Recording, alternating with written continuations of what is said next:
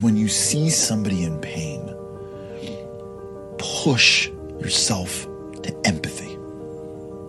Try to find a way to carry it with them. Try to open your heart beyond I'm sorry for you to I feel with you. That's the standard of where God wants us to interact with people. You know, we think the way we help people is when we say the right thing. It's not true. It's not saying things that make people feel better. It's feeling things that make people feel better.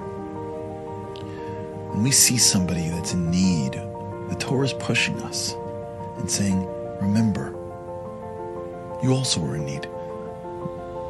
They're not underneath you. You look, don't look down on them. Sit with them, empathize with them.